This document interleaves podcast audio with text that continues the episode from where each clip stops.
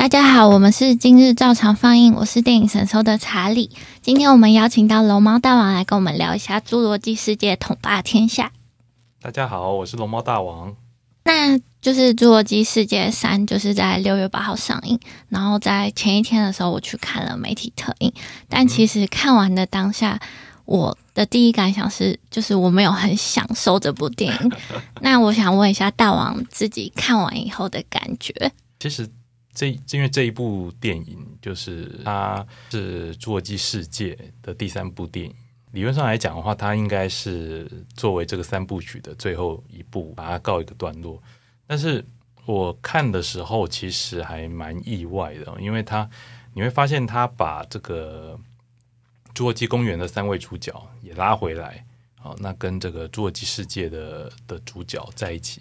但其实一开始并没有在一起啊，他一开始就把它分成两条完全没有相关的剧情线。对我来讲，他其实我觉得比较意外的是说，他会已经找到这么多角色的状况下，他又再把它拉成两条剧情线，塞在一个一部这样子两小时半的电影里面，其实是就是塞得很满很满。而且我觉得他那两条剧情线，因为他其实是在。中篇后段才聚集在一起的，等于前面就是两个分开，但是它分开的就是两边的任务其实不太一样。然后看的过程的时候，我会觉得有一点点的冗长，就是不太知道他们 想要做什么，然后充满了各种怀旧，因为那个三位过去的角色回来，我觉得其实对影迷来说是很感动的。然后他又提到了他们可能现在在做什么啊，然后他们之间的关系的进展，相对来说新角色对我来说反而又更不立体了。这个我觉得塞太满哦，以呃我们最后看完这部电影的感想来讲，这个塞太满其实是某种程度上是合理的，因为它。就像我刚刚讲，其实这部电影它既然是《侏罗纪世界三》，呃，理论上好像就是结束《侏罗纪世界》这个系列就算了，但其实看起来并不是这样子哦。我们发现他一口气，他也把这个《侏罗纪公园》等于说三部曲再做一个最后的结局，在这部电影里面，他塞了两部电影在里面啊，你会发现有这 Doctor Allen 跟就是《侏罗纪公园》的旧主角。的冒险跟这个《侏罗纪世界》新主角冒险，那当然，呃，两条剧情线被塞在里面，然后这样交叉的进行，这个一定会有一方可以说牺牲。牺牲，对，嗯、那这些被牺牲掉的状况的部分，可能就包含了，比如说角色的成长，他遇到新的遭遇的时候，他的塑造这些过程可能都会被简化，而且他还又新加了。新角色就是我们现在我们后来会看到，就这个新成立的这个生化企业里面的公关发言人的角色跟飞行员的角色是新的角色。你会发现他他其实有点，这不知道该讲是诚意，就是非常非常有诚意，诚意十足。对，还是说他有点贪多嚼不烂的状况啊？就是会变成说，好像他今天放进了很多很多的剧情，包含了回顾跟未来，然后还有这边还还。不要忘记，他还有针对这个《侏罗纪世界》前两部电影留下来的命题，他还要再把它做一个结束。比如说，呃，现在到底这个恐龙已经满街跑的状况之下，那到底人类要怎么样去取得一个定位？我们是要乖乖被吃嘞，还是说我们要怎么样去利用恐龙，或者说跟恐龙共存？他要在这个。这部已经被塞得很满的电影里面，他要去为这个问题做一个答案。因为其实我在看的时候，在开场的时候，其实我是很惊艳的，因为我觉得他开场，他用新闻报道就是描述一个与恐龙共存的世界。那我是很期待他去呃更聚焦在这个主题上。是是是，但我觉得到。进进入到主角的故事以后，突然觉得，哎，好像没有在讲这个与恐龙共存的世界，好像只是在讲说他们要去，比如说救女儿，然后他们想要就是解决一个蝗虫危机。是是。那我反而看不到，我真的想看，就是哎，那人类其实到底怎么跟恐龙共存？他可能有稍微的描述到，有些人是反对，就是希望恐龙灭绝，然后有些人可能就是觉得，哦，可以就是试着相处。但这部分的描述就是我觉得很可惜，嗯、然后最后又聚焦，就是又回到他们的冒险跟恐龙的可以说是搏斗嘛，就是其实这一次恐龙出现的数量是非常之多，就是这一点有让我就是惊艳到。就像有些观众讲的，就是我进场就是为了看大恐龙。我想这个这个问题，其实你要说讽刺也可以，就是其实你在《侏罗纪公园》的三部曲里面，几乎像第二部电影或是第三部电影，最后其实都有去暗示说恐龙会进入人类社会的这一件事情。我想在《侏罗纪世界》里面呢，他又重新把这个命题再提起来。在上一部电影，在这个《侏罗纪世界二：陨落国度》里面，其实就已经有提到，他其实真正关心的的答案方向，并不是在怎么解决人类与恐龙这两种物种怎么去建立新关系，而是在于人类透过基因技术去制造出恐龙以后的这一个基因技术，是不是可以再继续更造福人类的方向去发展？嗯、我想，对很多观众来讲，可能在陨落国度里面，最后看到有。复制人的出现可能会 很傻眼，对，对不对？就是哦，原原来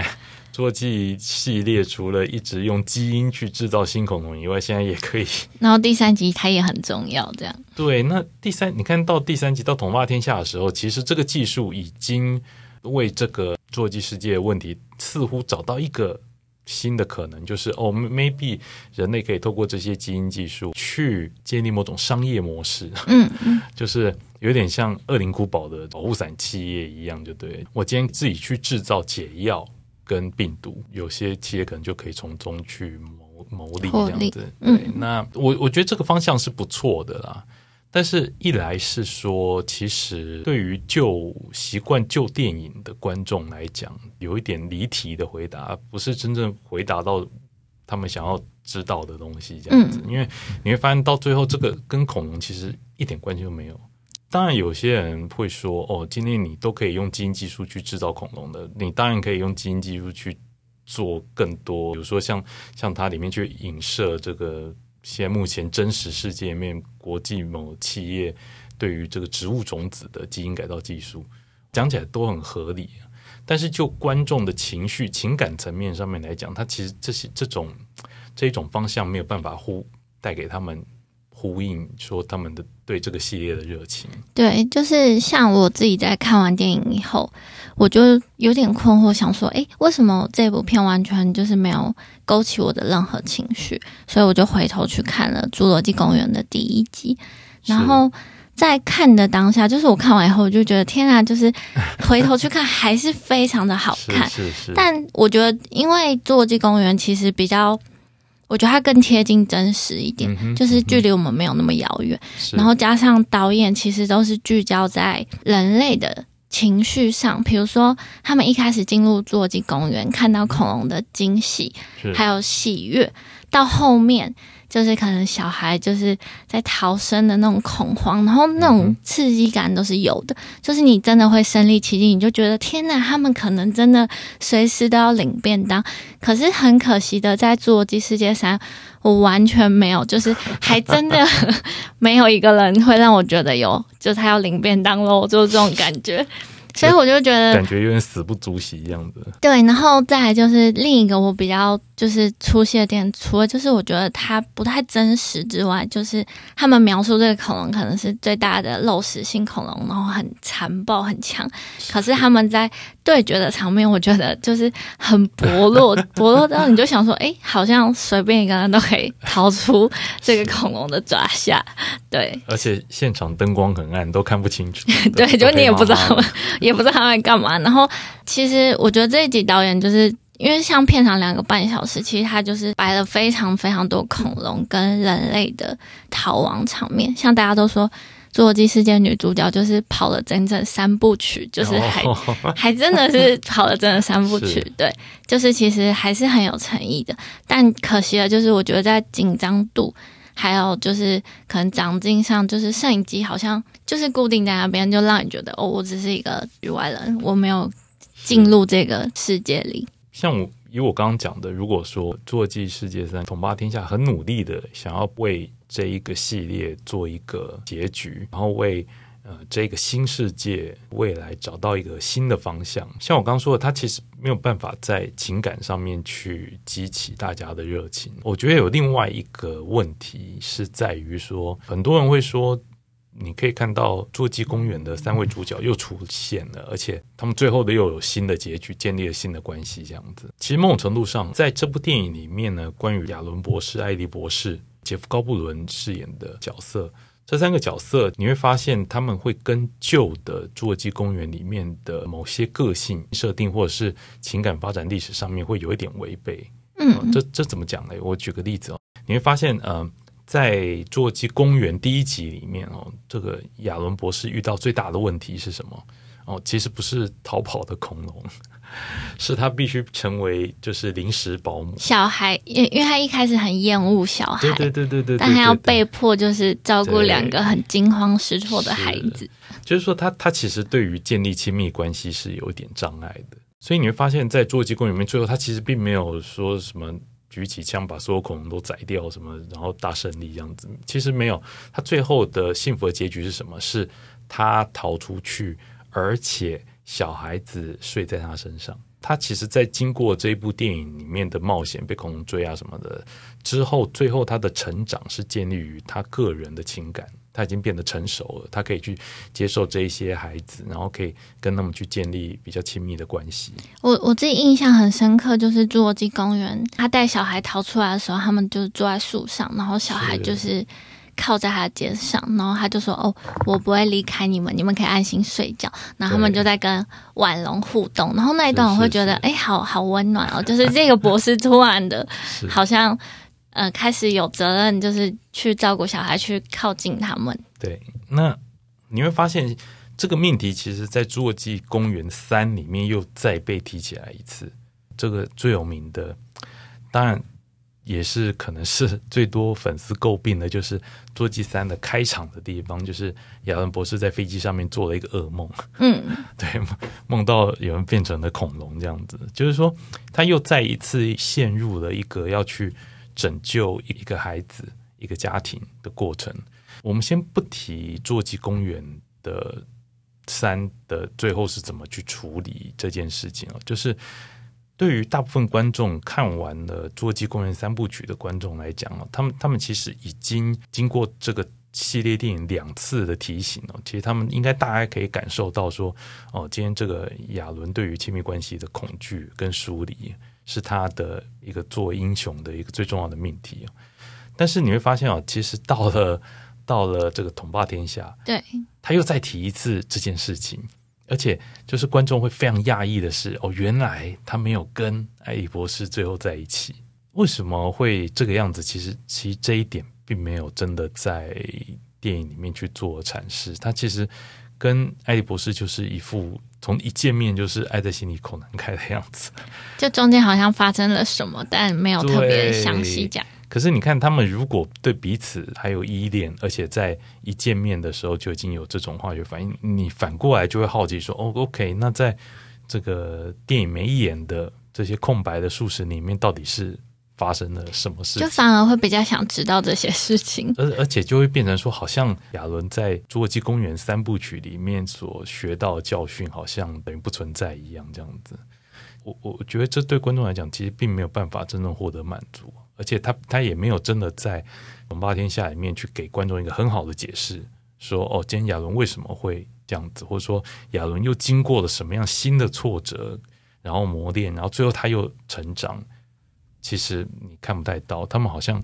从头到尾就一直爱在心里口难开，然后 好像只是为了让他们分开，然后好接续这个剧情。对，好像他们就是在等待另一场冒险，就像《捍卫战警》这个山卓布拉克讲的，就是男女在这个极端情境里面比较容易产生火花。对对对对对，那不是不行，但是。但是对于现代观众来讲，我觉得这样解释不行。而且我觉得，对就是很喜欢《侏罗纪公园》的影迷来说，可能也会有一点不太能接受。是是，是，对我来讲啊，我我其实非常喜欢这个角色，因为他、嗯、他是跟其他的，尤其是九零年代动作电影主角面对的困境是很不一样的。嗯，因为发现，在那个时候，比如说像是更早一点，像八零年代的时候，像《异形》，像布鲁斯威利的《终极警探》。哦，这些电影里面都会有类似的挣扎，比如说像在《异形二》里面，这个雷普利会要去救那个小女孩。对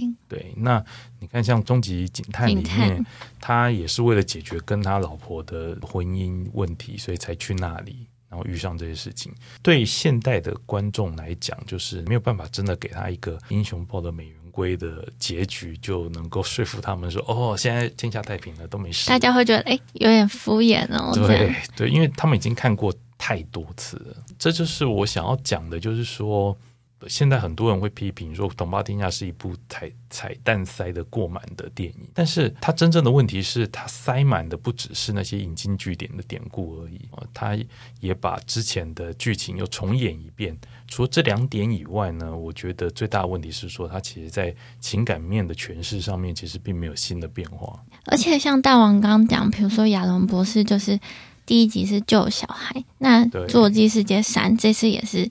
是呃，新主角们也是以救小孩为出发点，然后去进行冒险。可是，相较《侏罗纪公园》来说，它的旅程你好像就你根本就不会很真的关心他到底有没有成功。然后，我觉得像他可能很聚焦在女主角身上，但你好像也觉得有这么他们之间关系有这么深刻吗？他好像没有改变，他好像只是哦，我就想救我的小孩，就是。因为我要保护他，这样对没有改变，就是，这就会变成说，这部电影里面其实最后留下了，反而留下了太多问题。即便它是一部好像看起来是要终结六部曲的结局之作，但是它其实真的遗留了很多问题。像刚刚提到女主角这个克莱尔，她其实电影里面的开头，在《童话天下》开头，其实还刻意的去安排了一个她跟旧同事之间。闲聊就是意见有不合的地方。哦、嗯，旧同事告诉她说：“你不能再这样下去，好像做一个像一个保育恐怖分子一样，到处去 去救恐龙。”但是你会发现这个问题，其实克莱尔在整部电影里面，其实到最后并没有获得解决。到最后，好像还是他只是救到了他的这个义女，就好像哎，任务达成，对，然后就天下太平了。对对，你会发现有点尴尬，尤其特别更特别是，其实，在电影一开始的时候，他的旧同事还提醒他说，这个也不是提醒他，就他们有交谈说，这个克莱尔跟欧文的关系怎么样？因为我看到的时候，我想说，哎，怎么了吗？对，那。但是下一幕，观众在看到他们两个人的时候，他们马上就好像很亲密的接吻，然后还住在一起，成立一个这个画外小家庭，都好像没什么问题。那然后欧文后面还说我爱你，然后我想说，所以有什么问题？这个我讲难听点，这就是很很浓厚的残尿感，就 是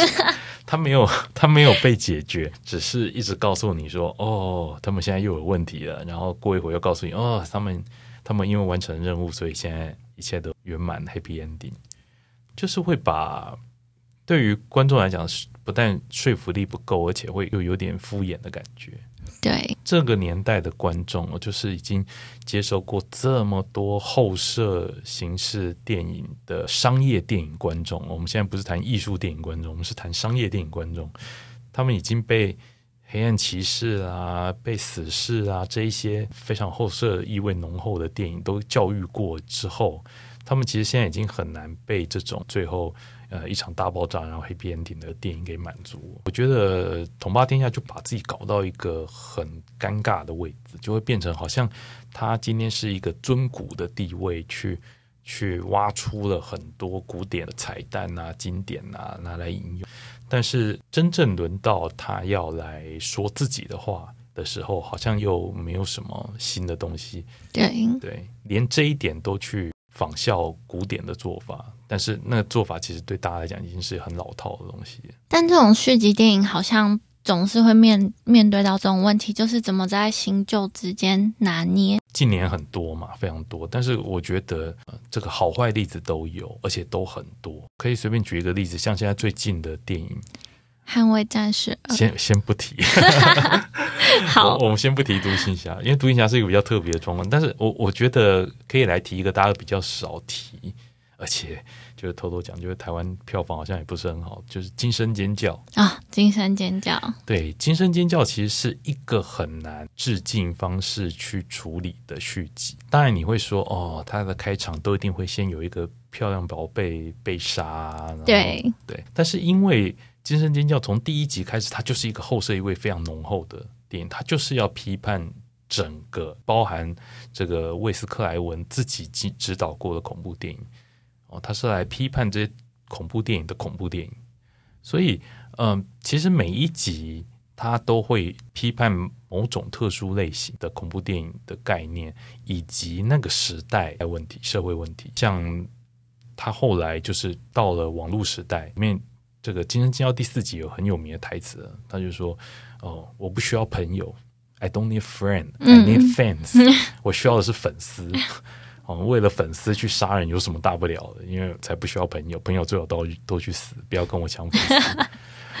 那你会发现，像这样子的电影，其实你很难去致敬处理啊。就是这样子的电影的续集，你很难去单纯的去致敬上一集。它等于是让电影系列里面的共同主角。”去不同的时代面临那个时代会有的新问题，包含现在的就是最新的这一集《惊声尖叫》，你会发现它里面有很多像以前的剧情留下来的，它它有继续使用之前的剧情沿用它，包含第一集的幸存者跟凶手他们的关系，somehow 某种程度延续到了这一集来，但是这一集里面他们也遇到了新的问题。比如说，哦，现在已经不是为了粉丝而杀人，现在可能是为了更更虚无缥缈的人，可能是为了点击率，可能是为了要特别。那我想，这种致敬其实对于所有观众来说，包含了比如说从来没看过《惊声尖叫》的观众，他会觉得哦，这是一个很很反映现代、与时俱进的电影。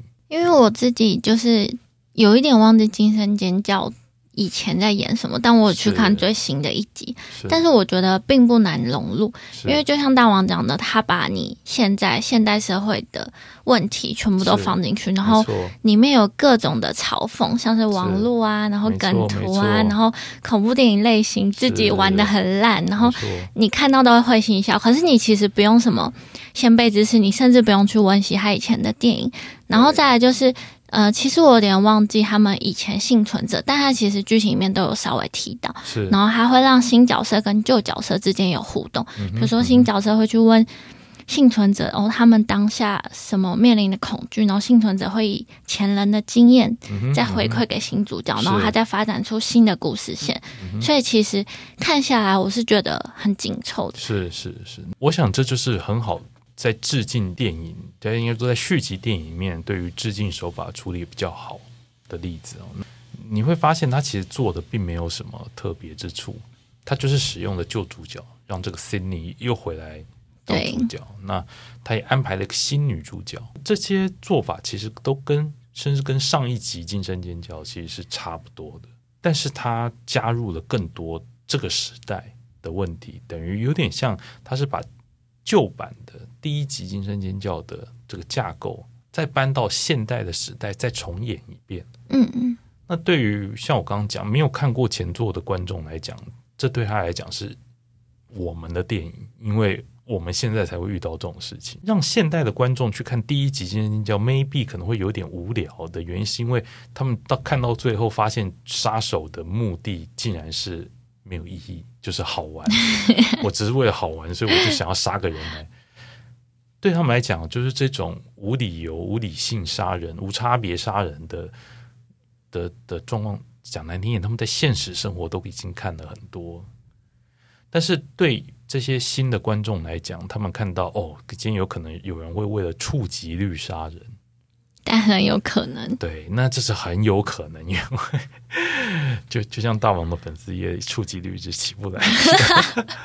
我也我也想要来写记一个，不是这开玩笑，就是说我我的意思是说，对于新观众来讲，这个电影不会是单纯的系列电影，而是很符合他们时事、他们他们的生活、现实生活里面遇到的事情。这部电影来讲呢，它已经不只是新系列电影。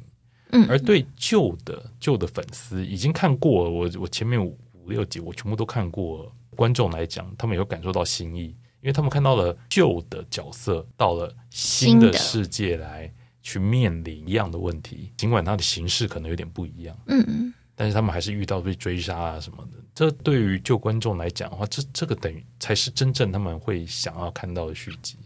那回归到《侏罗纪世界三》，其实他也是把旧角色套到新的世界。是，但是问题就在于说，他并没有真正给这些角色发挥出，让他们做出跟之前不一样的反应，或者是你可以看到说，这些旧角色可能在新情境里面会有什么样新的成长。其实并没有。我觉得最好的对比就是欧文这个角色。这集我甚至看完就忘记。对，就是说。这一集里面，他当然《统霸天下》里面的这个这部电影里面很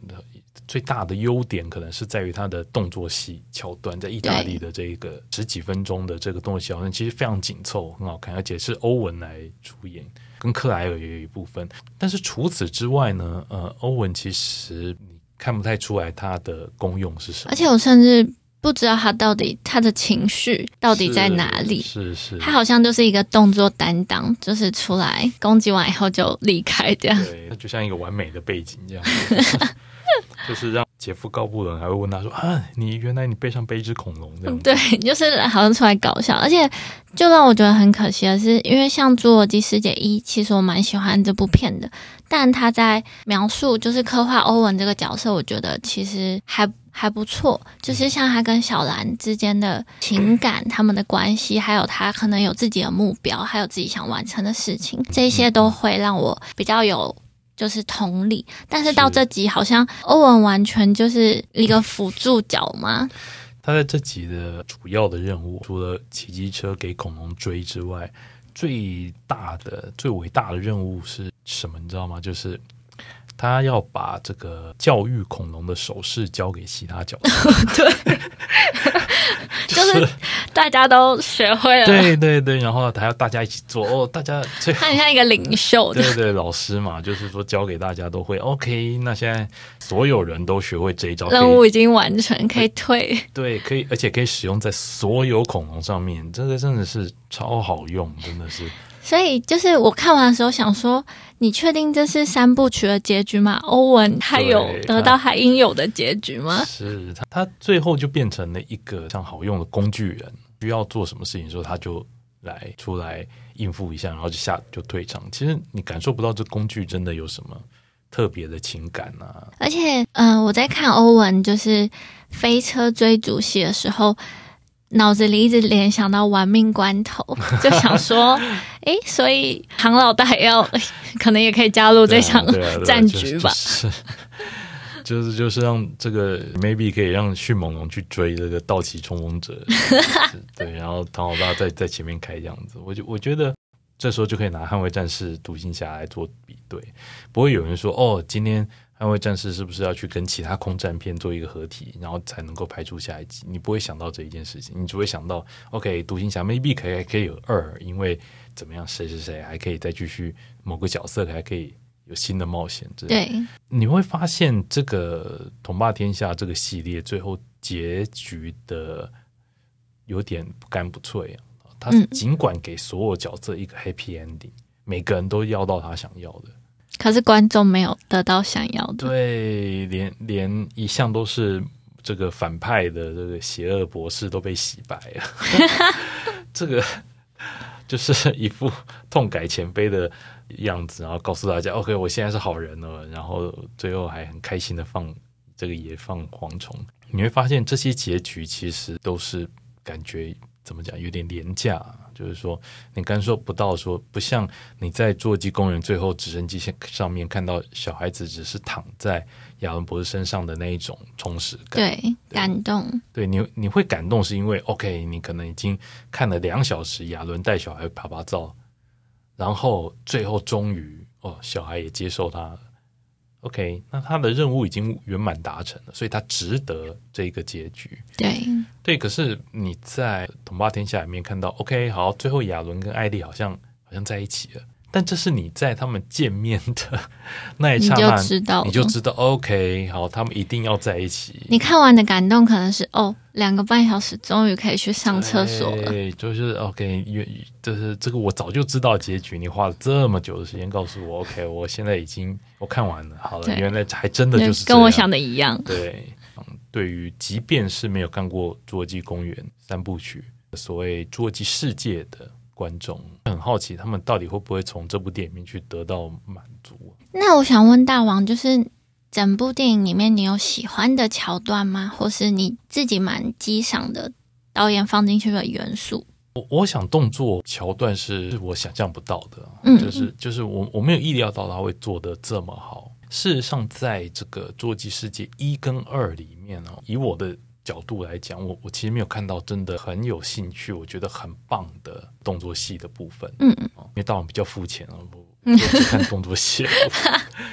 你可以回想一下哈，比如说现在来请你来举例哦，《动侏罗纪世界》第一集，你觉得最刺激、最火爆的动作桥段是是哪一个部分？还真的想不到。对，有有一个部分，我举个例子，就是这个欧文骑机车冲出去的时候，三只迅猛龙跟着他一起跑了。哦，在他后面跳。对对对，那个有点宛如西部电影的风格的一个片段哦，其实是。侏罗纪世界，我觉得最好的地方，最后霸王龙追着克莱尔跑，对，可能会很好奇说，OK，克莱尔高跟鞋到底是去哪里买的？对，就哎，怎么都怎么跑这么快啊？可是一个桥段并不会比《侏罗纪公园》里面这个霸王龙追着康姆博士，就是杰夫高布伦演的这个角色、嗯、追着他跑来的，让人家有感觉。对，因为在那个桥段里面。在马康姆的那个桥段里面，你知道他是要舍己为人，就是对，因为他要救小孩，所以他就愿意自己出来。他就在那边摇火把，然后吸引他的注意。但是世界上也有这个桥段啊。对，但是就是那就变得很诡异，你知道吗？就是、就是好像硬要哎、欸，硬要躺在车底再冲出来，而且就是。这个肢体本来就不太协调的马康姆博士，竟然这一次还可以变标枪选手，一, 一发火枪射爆这个这个恐龙。突然，里面每个人都好像很会对付恐龙。对，而且你会发现他射那个火枪的时候，在恐龙嘴巴里面竟然爆炸了。对，那是那是 你你会想说，我看了什么？对，就是。这这又不是在杀什么熊火龙、雌火龙，它本来就会吐火，所以你射火枪进去，可能点燃了它的沼气什么的，这样子的电影。但是它最后竟然这么简单的，然后还给了大恐龙一记口爆这样子。说到简单这件事情，就是我很有感，就是所有的动作场面，我都觉得主角们的逃过都太过简单了。如果以相较《侏罗纪公园》来说，他们的困就是他们被困住，然后他们在小空间里面，然后那个紧张感，然后还有他们怎么巧妙的逃过恐龙，都是很有，对我来说都很有逻辑。但《侏罗纪世界三》，我真的。我只觉得他们是天选之人，主角威能全开，因为真的太多恐龙可以攻击的地方，但是却完全不会。恐龙好像变成一个有点像机器人，就是诶、欸，我我现在打右边，我现在打左边，然后你完全就是你就知道他们我真的没事了。然后里面像新角色就是那个飞行员。你就会觉得，哎，那他怎么能也那么会对付恐龙？他不是只是一个飞行员吗？这样，我我想啊，就是在动作电影里面，什么都有可能嘛。为了要制造效果，每一个角色都可能其实是前特种部队出身的。对。但是我想，特别是因为它是《侏罗纪》系列续集，我要讲的是，在 B 级电影界里面，这种恐龙咬人的电影就是有一大堆。对对，就是在《侏罗纪》系列没有拍续集的那几年里面，有一大堆这样子的电影，连 B 片天王罗杰科曼拍了一部，不是一部，是一系列 恐龙的吗？就是这种恐龙电影。如果只是恐龙会咬人，我想 B 级片已经完了，大部分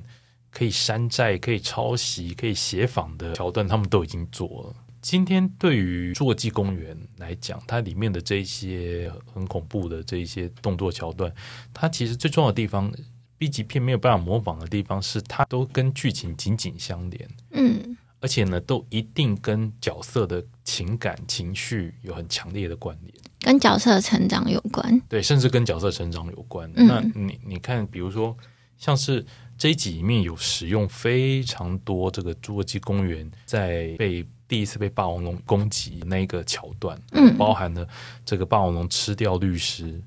吃掉在厕所的律师，然后 对 对，然后霸王龙去去攻击有小孩子在里面的车子，那然后亚龙博士跟马卡姆一起去拯救这些小孩，这整段呢都被切分，然后被塞进了这个统霸天下里面。你会看到这一群统霸天下的主角，他们甚至会绕着车子躲避恐龙。对，那这个其实也是。在第一集，第一集就是侏罗纪公园。对，但是你会发现这个致敬真的可笑无比的地方在于什么？就是在侏罗纪公园里面，他们在躲车子的时候是总共几个人？两个，这两个吗？好像小孩跟亚伦博士，我记得、哦、是对对，但是这一集里面。他们最后逃亡的时候，有一大群人，一大群人，然后恐龙没发现。对，就是说，我的意思是说，你如果说真的七个人哦围在这个车子旁边，你要围围到说有一面呢都没有人，可能甚至还有一点困难。那车辆很大哎。对，而且而且他们还要七个人一起同步绕过恐龙的视野，这样子，这种至今就变得很可笑啊。但是反过来来说，就是你不会在这边感受到。太多紧张感，你会发现《恐霸天下》里面甚至没有在这一个彩蛋的引用里面加进了新的桥段，或者说新的情角色的情绪，嗯，对，或甚至是做一点小小的颠覆。哦，恐龙好像都呆呆顺时针跟着绕，然后突突然逆时针转之类的都没有，都没有。那对于观众来讲，一来是他们已经看过，嗯，之前的桥段给人感受还比较深刻一点。这一集里面，其实你看他们其实就是慢慢的躲过这些恐龙。然后一点新意都没有的，慢慢的走。就是说你不会感受到说有真的很恐怖，或者是说哦很刺激，没有办法激起观众另外一方面，不会让你觉得很紧张。对，这个我觉得就是很大的问题啊。嗯，好，那就是以上就是我跟大王看完《侏罗纪世界统霸天下》的一点小感想。那我觉得，如果你本身是一个恐龙迷，然后看到恐龙会觉得超开心，其实这部片还蛮值得去看，因为导演放入了非常非常多种类的恐龙，就是诚意十足，超越以往。然后恐龙都有还不错的表现，我觉得尤其是最后还放了一个有点像哥吉拉大战金刚那种，就是决斗，对，就其实还不错，愉愉悦感来说是有的。我我想啊，以我的角度来讲，其实虽然说这个统霸天下已经将侏罗纪公园跟侏罗纪世界做了一个结束，但是我觉得其实侏罗纪系列还有新的发展的可能。像他们之前在 Netflix 上面就是推出的这个《侏罗纪世界：白垩冒险营》这一部电视动画，它现在目前已经做四季，那评价其实很不错，而且。虽然说它是动画，但是它的恐怖的程度其实做的非常的够位哦，就大人小孩都会非常有感。那我想，侏罗纪世界有可能会以这种形式再继续推出新的大荧幕作品。我觉得对于喜欢侏罗纪跟喜欢恐龙的观众来讲，我觉得未必不是一个很好的事情。嗯，好，那我们今天的介绍就到这边，谢谢大家，谢谢，拜拜，拜拜。